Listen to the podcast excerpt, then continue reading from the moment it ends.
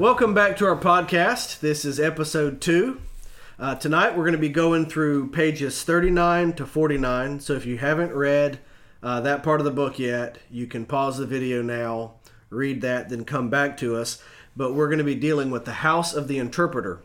At the end of this podcast, by the way, due to some uh, some feedback we got, we're going to tell you what we'll be going over during the next episode, so you can read up to that amount. So uh, good input and feedback, and please keep it coming. We want to improve every episode. So the the big motif tonight is the House of the Interpreter, and starting on page thirty nine, you remember we we left Christian at a bit of a transition last week, and the passage tonight starts. Uh, then he went on till he came at the house of the interpreter, where he knocked over and over, and at last one came to the door and asked who was there.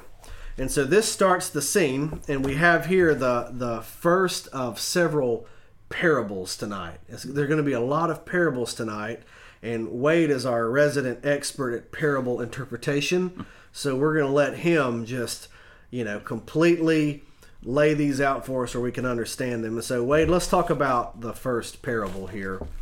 Well, quick word about the importance of the house of the interpreter. So last week we saw that Christian uh, went through the narrow gate, which symbolized his salvation, leaving the city of destruction. He began his journey uh, to the city beautiful, which is heaven. And so the remainder of the book is this journey uh, between his conversion uh, of following Christ and his um, his entrance into heaven. And so that's where it becomes very helpful for you and for me as Christ followers to learn from this journey because he um, Bunyan wants to show Christians the the dangers, the toils, the snares uh, on on those journeys, um, and so the first place he comes to uh, after the narrow gate is the um, the house of the interpreter, and the point of the house is he's going to show him some things. Uh, the the interpreter is going to show him some things. They're going to be critical for his journey, things he needs to know to stay on the right path as he uh, marches on towards heaven. Right, and as we get through these uh, these parables tonight, or these episodes of of Christians seeing different. Facets, I call them allegories. Yeah, yeah. Mm-hmm. Um, we're going to notice some things different about perhaps how John Bunyan would describe the Christian faith and how we would uh, describe it in our setting today. And we'll we'll talk about those when we get to them more. But if you read this and you start to have questions, it's working because uh, what is being described here is a view of the Christian life that's fraught with peril and difficulty. And in our comfortable setting in you know 21st century Christendom, uh, a lot of these threats we don't see them as threats like John Bunyan did. Mm-hmm. So let's get to the first one, and it's uh, as he walks into the house, um, he comes to a private room and he sees this painting. And uh, Christian at the bottom of page 40 says, What meaneth this? Uh, you want to talk about that painting real quick? Yeah. So first of all, the interpreter is is going to be taking uh, Christian from room to room. The interpreter represents the Holy Spirit. Uh, Jesus talks about the role of the Holy Spirit in John 14, John 16. The role of the Holy Spirit is to lead us deeper into the things of God, to understanding the things of God, to be our comforter, our guide. And so, in this uh, part of the book, the interpreter is helping him to understand the things right. of God, to prepare him um, for his uh, journey and this first um, allegory is a is a painting. Uh, it's described there uh, on page forty um, um, as uh, the picture of a very grave person hung up on the wall. Uh, it, it had eyes lifted up to heaven, the best of books in its hand the law of truth was written upon its lips. The world was behind its back. It stood as if it pleaded with men, and a crown of gold did hang over its head. Now, this is the this is the first kind of warning that the interpreter has for Christian. He wants him to understand as he journeys towards heaven, there are going to be people, uh, different people um, that take on the role of teacher. Right. And he wanted him to understand that not every teacher was a reliable teacher. Right. And this picture um, symbolizes or pictures a a minister of the gospel, a faithful minister of the gospel. He has the Bible in his hand, the world at his back. He's earnest for the souls of men, and so he's a, a man of the book. He's a man who is not worldly. He's a man who cares about the souls of those that he is shepherding. And so this picture is meant to say to um, Christian, make sure that you allow the right people to speak into your life. Right. And then middle of page 41 he says, "Now I've shown you the this picture first because the man whose picture this is is the only man whom the Lord of that place whither thou art going hath authorized to be thy guide in all difficult places thou mayest meet within the way wherefore take good heed to what I've shown thee and bear well in thy mind what thou hast seen." So he's to recall the image of this man and use it as a blueprint.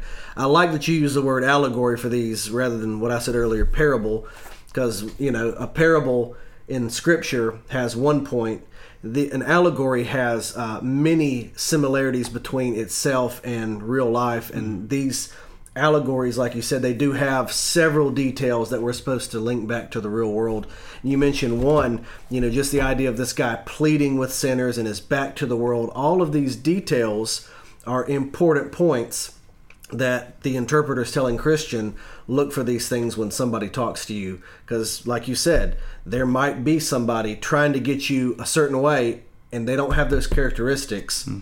Ignore them. Right, and and you know, I, I think I mentioned earlier podcast how meaningful this book is to me. I read it um, yearly, and this section is really personal because I'm a minister of the gospel. You're a minister of the gospel. Do you have a grave look? Uh, I don't. I- My my look's not grave enough, but I want to be the kind of pastor that has the book in my hand. Yeah. That uh, has the world at my back, and I, I like what it says there about him. It says. Uh, it stood as if it pleaded with men. You know, he he's pleading for the souls of men, and a crown on his head, which speaks of the the reward God has for those that are faithful um, messengers. And so um, that that first that first uh, um, allegory is just is personally uh, very moving to me. Yeah. Well, the second allegory that, that comes in this passage is of the dusty parlor. At the bottom of page 41, after showing him the painting, then he took him by the hand and led him into a very large parlor that was full of dust because never swept. The which, after he had reviewed it a little while, the interpreter called for a man to sweep. Now, when he began to sweep, the dust began so abundantly to fly about that Christian had almost therewith been choked. Right. It's like Dusty room. cleaning a teenager's room. Right. Then said the interpreter to a damsel that stood by, Bring hither water and sprinkle the room. When she had done, it was swept and cleansed with pleasure. Right. All right, so Christian says, What means this? Wade, what means this? Great question. So the dusty parlor uh, interpreter goes on to explain represents the heart of man, and the the dust speaks of the the corruption, this the sin in our hearts. Right. And so he's looking at this dusty room. So how do you deal with a dusty room? Well, some people say the way you deal with a corrupt heart, a heart full of sin, is by just doing better to try to achieve Or Being strict. yeah, being strict, try to control it, try to um, try to be more righteous, try to uh, follow external rules to a greater degree. And um, and he's saying here that that just uh, that just doesn't work. Um, you, you know the the trying to do better, trying to work your way out of out of a sinful, uh, impure heart um, doesn't work.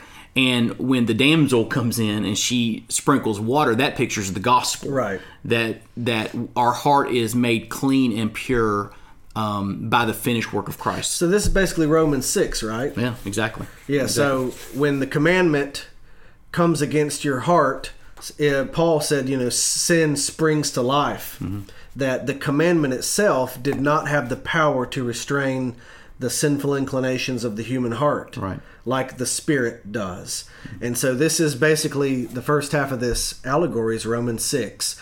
You are strict with sin, you make new rules for it, and it rises up against it, it aggravates it. Uh, it says Christians almost choke. Now, what's the water then? The water's the gospel. The water is a picture of the gospel, which makes us clean. It's again, it's the finished work of Christ that Jesus died on the cross for the sins of humanity. He took sin upon himself. He took the wrath of God in our place. He died on the cross, rose from the grave, and because of His finished work, if we receive His uh, atoning sacrifice by faith, our hearts are made clean. They are washed clean. He deals with the impurity. There's a Bunyan quote. This isn't planned, so we may have to edit this out if I butcher it. Right. But uh, you can help me remember it. It's um, it's get up and fly, the law demands, but gives us neither feet nor hands. Or no, up and run, the law demands, but gives us neither feet nor hands. Is that Luther? Not so with the gospel cry. It bids, uh, it gives us wings and bids us fly. I thought it was Bunyan. Uh, maybe I don't know. That's good. We'll good, figure good it out. Quote. All right. Yeah. Um, so yeah, and so the the whole purpose of the dusty parlor is you can't clean up your own heart. You need the gospel. Right. Um, and it's interesting. He'd already become a follower of Christ here, which th- we'll play. This will play into next week as well. But uh, followers of Christ need to remember the gospel. Right. The gospel is not just a message that gets you into heaven. It is a message that you need to keep in mind um, your entire journey because of the the implications of it. Right. Well, now the interpreter interpreter marches him along to the third of these allegories, these scenes that he views, and it says, "I saw, moreover, in my dream." This is in page forty-three. That the interpreter took him by the hand and had him into a little room, where sat two little children, each one in his chair. The name of the eldest was Passion, and the name of the other Patience. Passion seemed to be much discontented, but Patience was very quiet. Yeah, this is really kind of funny. It's two it, the picture's two kids, passion and patience, and passion is petulant. He uh, he wants what he wants. He wants stuff now, you know, and patience is willing to wait um, for the better thing. Right. Um, he's ready. To, he's he's he's uh, showing delayed gratification. I don't have to have what I the bright shiny object right now. I'm, I'm willing to wait for something that is better, which is a pic- picture of uh, 2 Corinthians 4, the temporal eternal discussion.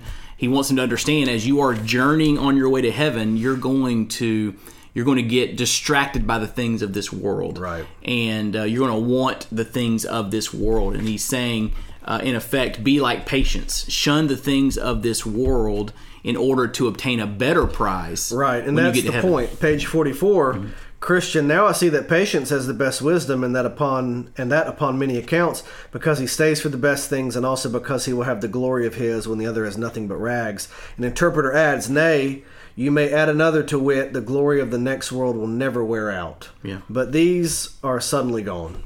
Right, and Christians comes to the conclusion. Then I perceive it is not uh, best to uh, covet things that are now, but to wait for things to come. You know, our reward in heaven uh, is far greater than anything this world has to offer. And so, if the things of this world hinder you from being faithful, you're being like passion. And it's the whole point of Hebrews 11, right? Mm-hmm. Because faith, it, it looks forward to the things promised, even if it has not tasted them in this life, like the people in the Hall of Faith. It looks forward and knows that God will reward them who wait for Him. Yeah. It's a really, it's a really convicting. It's funny, but it's convicting. These two kids, you know, Yeah. you want to be like passion? You want to be like patience? So, yeah. Well, um, and then after that, on page 45, after passion and patience, there's the fire of grace. My favorite part. You said this is your favorite. I so love I'll let you part. talk. You I love this part. Fire of grace.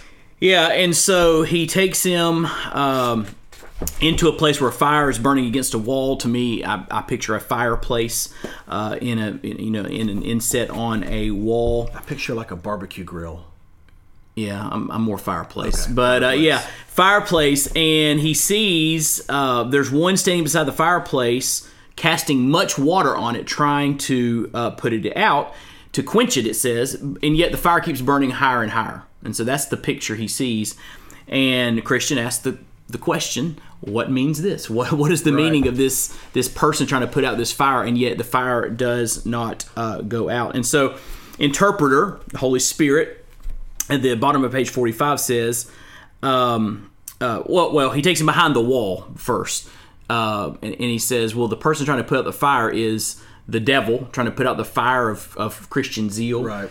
Then he takes him behind the wall, and there's a man with oil feeding oil to the fire to keep it burning. And that's when Christians, well, what is this? You know, and I, I love interpreter's answer. The, the the person behind the wall feeding the oil into the fire. This is Christ who continually, with the oil of his grace, maintains the work already begun in the heart, by the means of which, notwithstanding what the devil can do, the souls of his people prove gracious still. And so I love this this imagery of the devil trying to put out our fire, Right. Put out our zeal, put out our passion, but Christ is greater. Well, the imagery there is so rich. This is what's so cool about allegory. Uh, what is the guy behind the wall throwing on the fire? What does he have in his hand? Oil. And Picture you- the Holy Spirit. What do you not? Yeah, picture the Holy Spirit. But what are you told to never throw on a grease fire? Yeah. Water. Yeah. So it's like this: the, the devil doesn't even know how to put out that fire. Right. He, in fact, what he's doing is making it flare up even worse because you know that's the old thing. If you throw water on a grease fire, it's going to make it worse. Right. And so, what the devil means for our harm, Mm-hmm. Because of the nature of Christ feeding the fire, actually becomes our good. Yeah. And that's one of those rich little details in the allegory that you may not pick up at first, but when it says oil, you know, my brain first went, you know, there's no way he's putting this fire out. And there's a and there's even a bigger issue here. I think that that Bunyan is getting at. You know, Philippians one six says that when he begins a good work in you, he will complete Yep. it. And so the picture is of someone that's if you're if you're truly converted, though Satan may try, Right. he cannot put out your fire because Jesus is faithful. And, and, and the hiddenness of Jesus, he's behind the wall Yeah. uh, you know, I've read some different uh, views on this. Speaks of the mystery. Yeah, of, we don't always see, but after it's over, we're, you know, this this was meant for my ruin, and he made it for my good. you know, Jesus carried me through. Jesus kept the fire burning. It's, it, this is this this ministry of Christ is best seen in the rearview mirror. You look back over your life and say, "Boy, the devil wanted me. The devil wanted to destroy me, or you know, cause me to walk away." And yet, Christ was faithfully pouring oil on my fire, sustaining me, Right. preserving me. Uh, that I might endure that time in my life. So it's really a it's really a powerful I can see why it's your favorite. Yeah, I love it. Yeah, Now we get to uh, the second to last one for tonight, and that's the palace. we are flying. By I know we're we're doing much better on time than last That's time. right. Concise. Yeah. Okay. Daniel thinks we're not doing as well. All right. all right. The palace. All right. This is a this is a weird part, honestly. And what makes the Palace of Kingdom weird is because you have to understand the historical background and understand exactly what Bunyan was going through uh, here. Um, but he approaches this uh, this palace, and uh, he says. Um, um, at the doorway of this palace stood many men in armor to keep it, being resolved to do the men that would enter what hurt mischief they could. Now was Christian somewhat in amaze. At last, when every man started back for fear of the armed men, Christian saw a man of very stout countenance come up to the man that sat there to write, saying, Set down my name, sir.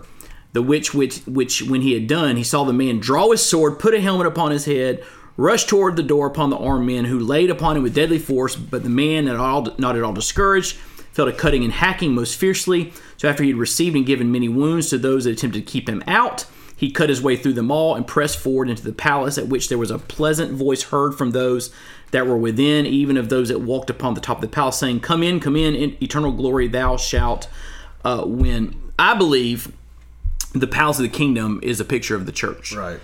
and um, in in Bunyan's time, you had the state church, the Church of England, and the state actually made it illegal to have church outside of the Right. the boundaries of the. Yeah, if you didn't have the right license, you were put out. Uh, Mm-hmm. if you were an ordained member of clergy, you weren't supported with taxes. You could be put in prison, as Bunyan was. that's why he was in jail. Yeah, I mean, He was a nonconformist Baptist pastor. You weren't. It wasn't legal to be a Baptist in this time in England. Um, but he he was practicing his faith according to the dictates of his conscience, believing he was being biblical. And in that day and time, it's, it's funny. There's a guy here uh, writing down names. Yeah. Uh, they would you know they would record names uh, and and single out the nonconformists, and they would use government authority and well, that was the condition for him. He, they said you can get out of jail anytime you want. Just stop preaching, and he said, "I can't do that." Right. It's interesting. This is the only allegory not explained. Uh, uh, when he when he sees it, it says the man went in was clothed with such garments as they. Then Christian smiled and said, "I think verily I know the meaning of this." Yeah. and he doesn't explain it. So it basically, this is John Bunyan saying this is what it's like to be a nonconformist in Well, it- England in the 1600s. And it reminds me of that verse: "The kingdom of heaven suffers violence, and the violent take it by force." Right. Yeah. Right. So the guy, so the, the man that fights his way in is a faithful follower of Christ Right. that's saying, even if I have to go through consequences, I want to be a part of the true church. Right. And uh, so it, it's really a, a powerful picture. And, you know, if there's ever a time, you know, if, if someone watching this is living in a place in the world and it becomes illegal to follow Christ or it becomes uh, culturally um, unpopular to follow Christ Right. in the way that we believe the Bible tells us to, uh, you know, we, we would resonate more with this passage. Yeah, I mean, and just coming off the the the backside now of the GIC calendar, we've heard recently stories about people going through this. Every year, we see people who have lived this, And you know, you, you get around someone who has been through something like this, and there's a they they resonate when they talk about the gospel because it's not just you know this took away my guilt, this took away my hmm. shame. It's uh, you know, in, in, a, in a way, they, they say, I've borne on my body the marks of Christ to serve him through this and to preach it and to be faithful to it. it. It's a different type of witness. Yeah. So if you understand the the cultural historical background here, it, this passage is makes sense and is powerful. Yeah. yeah. Now uh, we get to despair. Christian says at the bottom, page 47, Now let me go hence. And the interpreter keeps him, and he's ready to run in the palace. He's like, I want to put on the helmet and fight these guys. Right. But the, the interpreter says, Nay, stay until I have shown thee a little more, and after that thou shalt go thy way. So he took him by the hand again and led him into a very dark room where there sat a man in an iron cage.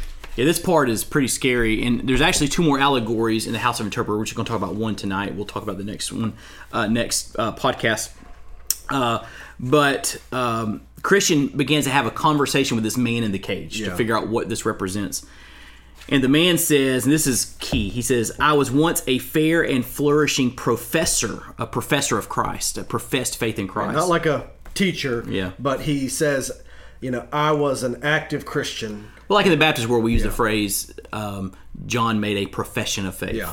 Um, and so I was once a fair and flourishing professor, both in mine own eyes and also in the eyes of others. I was once, as I thought, fair for the celestial city, headed to heaven, Yep. and had even enjoyed the thoughts that I should get thither. And so the man is saying, there was a time where you know if you would ask me, I would say I'm a Christian. I'm a professor. I, I, I profess faith in Christ. Everybody looked at me, thought I was a Christian. I thought I was heading to heaven. Um, and Christian asked the obvious question. Well, you're in a cage now. Yeah. he says, "What about? Uh, but what art thou now?" And the man says, "I am a man of despair." So the cage pictures despair. I'm shut up in it as in the iron cage. I cannot get out. Oh, now I cannot. And Christian asks another logical question. Well, how did you come into this condition? And the man says, I left off to watch and be sober. I had the reins upon the neck of my lust. I sinned against the light of the word. I laid the reins upon the neck of my lust. I sinned against the light of the word and the goodness of God. I've grieved the Spirit and he is gone. I've tempted the devil. He has come to me. I provoked God to anger and he has left me. I'm so hardened by heart that I cannot repent. So basically, he turned his back to Jesus and followed the, the things of this world. Right. And this brings up a really interesting discussion. Yeah, I want to pick your brain on this because it's so foreign to how we would think, oh, I made a confession of faith. I was baptized. My name's on the church roll. Everything's good. Once saved, always saved. Never going to worry about anything again. Yeah, so when I was growing up, uh, if someone was doubting their salvation, they would go talk to the pastor, the youth minister, and the the answer I remember hearing, or you know, um, hearing others say was, "Well, if you're doubting your salvation, tell me about tell me about your conversion." And you know, someone would say something. Well, when I was eight years old, I um, I prayed a prayer with my pastor, and I was you know that's when I was saved. And and the the the feedback from the the spiritual leader would, be, well, if you pray that prayer, you're fine. Yeah. If you pray that prayer, you're in. Don't don't doubt. Like don't doubt. Yep. And that idea of assurance of salvation is not in the Bible. In fact, I heard um, I heard Adrian Rogers one time, one of my heroes. He he used this picture and it made so much sense. He said, "If you want to know if someone is alive, don't check their birth certificate, check their vital signs." Right. Check their pulse. Yeah, and so for years, uh, in in I believe in Baptist life, the way we talked about assurance of salvation is tell me about your birth certificate. Tell me about your birth certificate. Tell me about your birth certificate. The Bible says, uh, 2 Corinthians thirteen five. Examine yourself to see if you're in the faith. Right. To see is there any vital are there any, are there any vital signs in my life that indicate that I'm a follower of Christ? So so people ask the question, well, so and so, you know, they made a profession of faith. They were professors. They were baptized. Right. They sound like they're doing great, and they f- fell away. And people struggle because they say, once you're saved, you're always saved. And what I would say to that is, um, it's not that someone who is truly saved uh, falls away from the faith. is that a person that falls away was never truly saved. Right. And now, John Bunyan being a Puritan, they had three Latin words they used to describe faith. And the first one was essentia, which is where we get the idea of assent, but it actually in Latin can mean applause. and it's it's kind of like this when you know when somebody's at a, a football game or something and someone's standing up yelling at someone else and the cops come out and carry him away and everyone claps and mm-hmm. applauses. Now none of the people watching that guy had the courage to get up and cart them away when they were making a fuss mm-hmm. but they all applause. Mm-hmm. They all they all clap when the security does that. And that is one It's aspect like a game of- in Gainesville. right. You had to go there. Sorry, sorry. but nobody who uh, who was watching this scene would have done anything about it. And what the Puritans say is that be careful that your faith isn't like that, where you just kind of applaud. Yeah, that, that's awesome. You died on the cross for my sins. Mm-hmm. I too value me. Mm-hmm. You know, I'm That's one that- aspect yeah. of faith, but not. but it's not all the way. Right, mhm. The second part is um, because the census notitia. Notitia, notitia, yeah. So that's where you have the facts right. And so someone might say, I know that Jesus died on the cross under Pontius Pilate, um, into the tomb, and rose on the third day. I have all the facts right. I can I can label it properly. I can quote the verses, and we would say, well, that's that's good, but that's also like a person who can just read a weather report but will not go outside and see if it's true. And so that's the second part of faith, but it's also not far enough. Mm-hmm. And the third part was the fiducia. Right. And that's where we get Trust. the word fide or fidelity. And it's trust, but it's an experiential trust. Mm-hmm. It's where you actually will test a person and say, All right, you say you can do this, you know. Uh, it's like the guy who was walking across the Niagara Falls on a rope and with a wheelbarrow with a sack of potatoes in it, and he turns to the crowd and says, "Now, who of you in, on the on the shore will get in the wheelbarrow and let me push you across?" And nobody would. Nobody had fiducia. Right. They had assensus and notitia. They knew he could do it. They applauded for him. Right. And so the Puritans would say that third level is what completes those three aspects of faith. So we we read this guy in the cage and we think, well, he believed once and then he stopped believing, and that's not what Bunyan would have thought. Right. Like he said, the word professor. He thought, yeah, I was a good Christian, but whenever I stopped fighting my lust, whenever I stopped following Christ, all of a sudden my sins got on me. I sinned against God, and now my heart's so resistant, I will not repent. Right. Th- This man in this cage is not kept there unwillingly. Right. He's kept there deceptively by his own sins, but because he has chosen to follow them, not Christ. And he's in despair. Right. And so, just to be clear, so the man in the cage, I believe, represents not someone that was saved and lost their salvation. Right. If someone is truly converted, the three levels of faith, um, you know, someone is trusting Christ as their personal Lord and Savior. Um, there's eternal security. They'll never lose that. They're in Christ's hands. No one can snatch them out of Christ's hands. Um, but if someone walks away from Jesus or walks away from the faith, it wasn't that they were saved and lost their salvation. It was that they were never saved in the first place. Right. And the fruit that they are bearing, the worldly fruit, is proof that they are not truly converted. Right, and on page 49, interpreter says, Let this man's misery be remembered by thee, and be an everlasting caution to thee. Christian responds back, Well, this is fearful. God, help me to watch and be sober, and to pray that I may shun the cause of this man's misery. And now he's ready to go on his way. Yeah, and I think that's 2 Corinthians 13. Examine yourself, senior, to see if you're in the faith. Well, good discussion. Mm-hmm. We are going to pause here for the day. Now, next time we get together, um, is pages 49 through page 56, the cross and the tomb. Yes, sir. So if you want to read ahead, go ahead and do that, and we will be ready to discuss Awesome. that. The, the next the next passage is, is really really powerful. Is it also your favorite? It yes. Okay. Everyone is Wade's favorite. Yeah. Well, thank you very much. I hope you enjoyed it, and put uh, put some notes in the comments of what you thought, what you took away from this uh, chapter, and if we can do anything to improve it, we'd love to hear about that too. Thank you very much. Have a good day.